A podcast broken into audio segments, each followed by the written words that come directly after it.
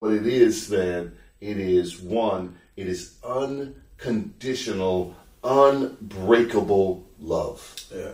They sense it from you from day one, and you give it regardless of whatever. It has never happened like that to me, you know, before.